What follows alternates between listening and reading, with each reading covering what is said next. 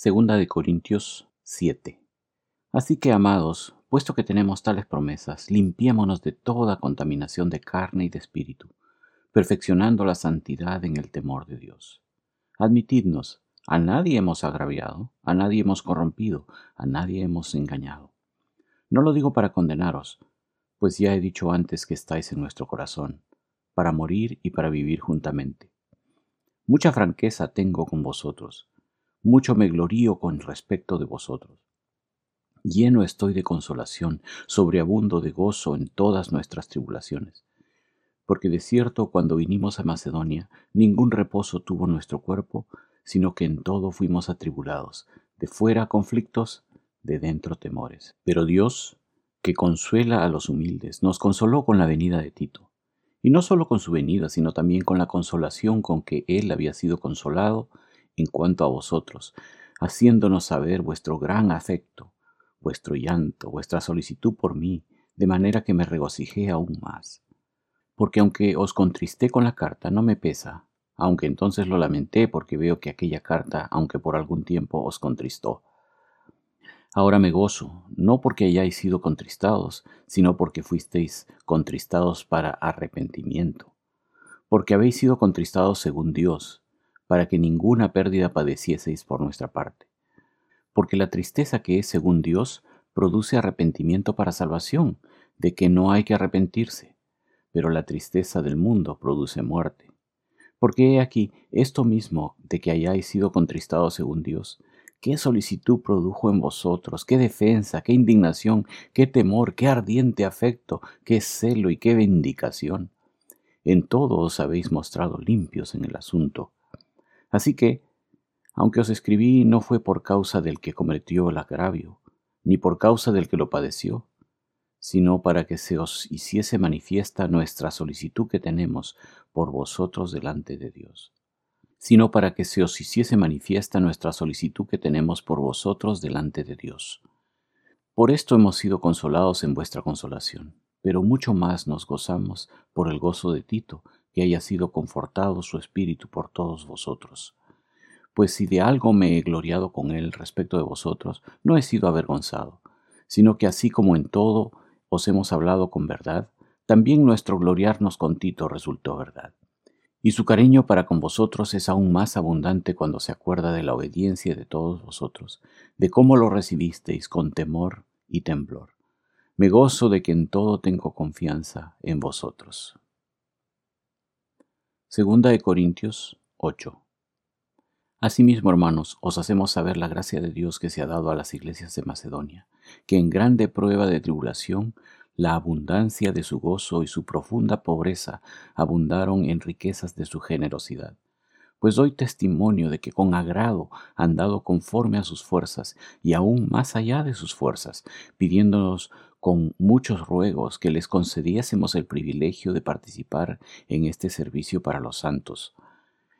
Y no como lo esperábamos, sino que asimismo se dieron primeramente al Señor y luego a nosotros por la voluntad de Dios de manera que exhortamos a Tito para que tal como comenzó antes, asimismo acabe también entre vosotros esta obra de gracia.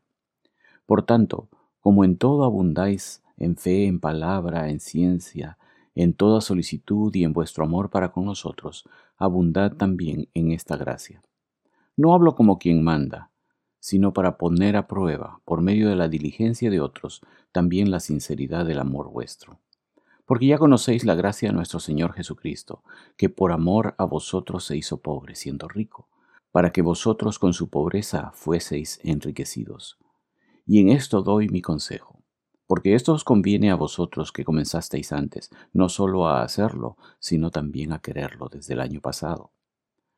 Ahora pues, llevad también a cabo el hacerlo, para que como estuvisteis prontos a querer, así también lo estéis en cumplir conforme a lo que tengáis. Porque si primero hay la voluntad dispuesta, será acepta según lo que uno tiene, no según lo que no tiene.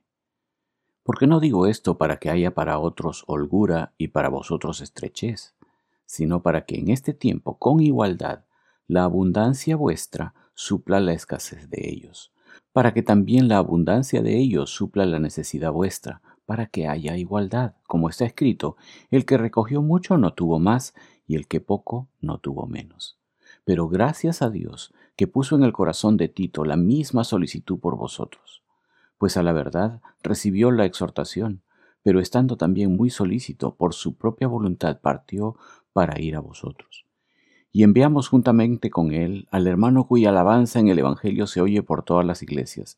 Y no solo esto, sino que también fue designado por las iglesias como compañero de nuestra peregrinación para llevar este donativo que es administrado por nosotros para gloria del Señor mismo y para demostrar vuestra buena voluntad, evitando que nadie nos censure en cuanto a esta ofrenda abundante que administramos, procurando hacer las cosas honradamente, no solo delante del Señor, sino también delante de los hombres.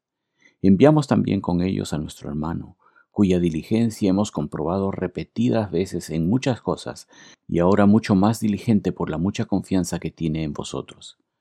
En cuanto a Tito, es mi compañero y colaborador para con vosotros, y en cuanto a nuestros hermanos, son mensajeros de las iglesias y gloria de Cristo. Mostrad, pues, para con ellos ante las iglesias la prueba de vuestro amor y de nuestro gloriarnos respecto de vosotros. Segunda de Corintios 9. Cuanto a la administración para los santos, es por demás que yo os escriba pues conozco vuestra buena voluntad, de la cual yo me glorío entre los de Macedonia, que Acaya está preparada desde el año pasado, y vuestro celo ha estimulado a la mayoría. Pero he enviado a los hermanos para que nuestro gloriarnos de vosotros no sea en vano en esta parte, para que, como lo he dicho, estéis preparados, no sea que si vinieren conmigo algunos macedonios y os hallaren desprevenidos, nos avergoncemos nosotros, por no decir vosotros, de esta nuestra confianza. Por tanto tuve por necesario exhortar a los hermanos que fuesen primero a vosotros y preparasen primero vuestra generosidad antes prometida, para que esté lista como de generosidad y no como de exigencia nuestra.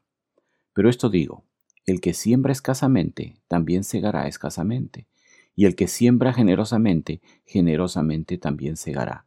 Cada uno dé como propuso en su corazón, no con tristeza ni por necesidad, porque Dios ama al dador alegre. Y poderoso es Dios para hacer que abunde en vosotros toda gracia, a fin de que teniendo siempre en todas las cosas todo lo suficiente, abundéis para toda buena obra. Como está escrito, repartió dio a los pobres, su justicia permanece para siempre. Y el que da semilla al que siembra y pan al que come, proveerá y multiplicará vuestra sementera, y aumentará los frutos de vuestra justicia, para que estéis enriquecidos en todo para toda liberalidad, la cual produce por medio de nosotros acción de gracias a Dios. Porque la administración de este servicio no solamente suple lo que a los santos falta, sino que también abunda en muchas acciones de gracias a Dios, pues por la experiencia de esta ministración glorifican a Dios por la obediencia que profesáis al Evangelio de Cristo y por la liberalidad de vuestra contribución para ellos y para todos. Asimismo en la oración de ellos, por vosotros, a quienes aman a causa de la superabundante gracia de Dios en vosotros. Gracias a Dios por su don inefable.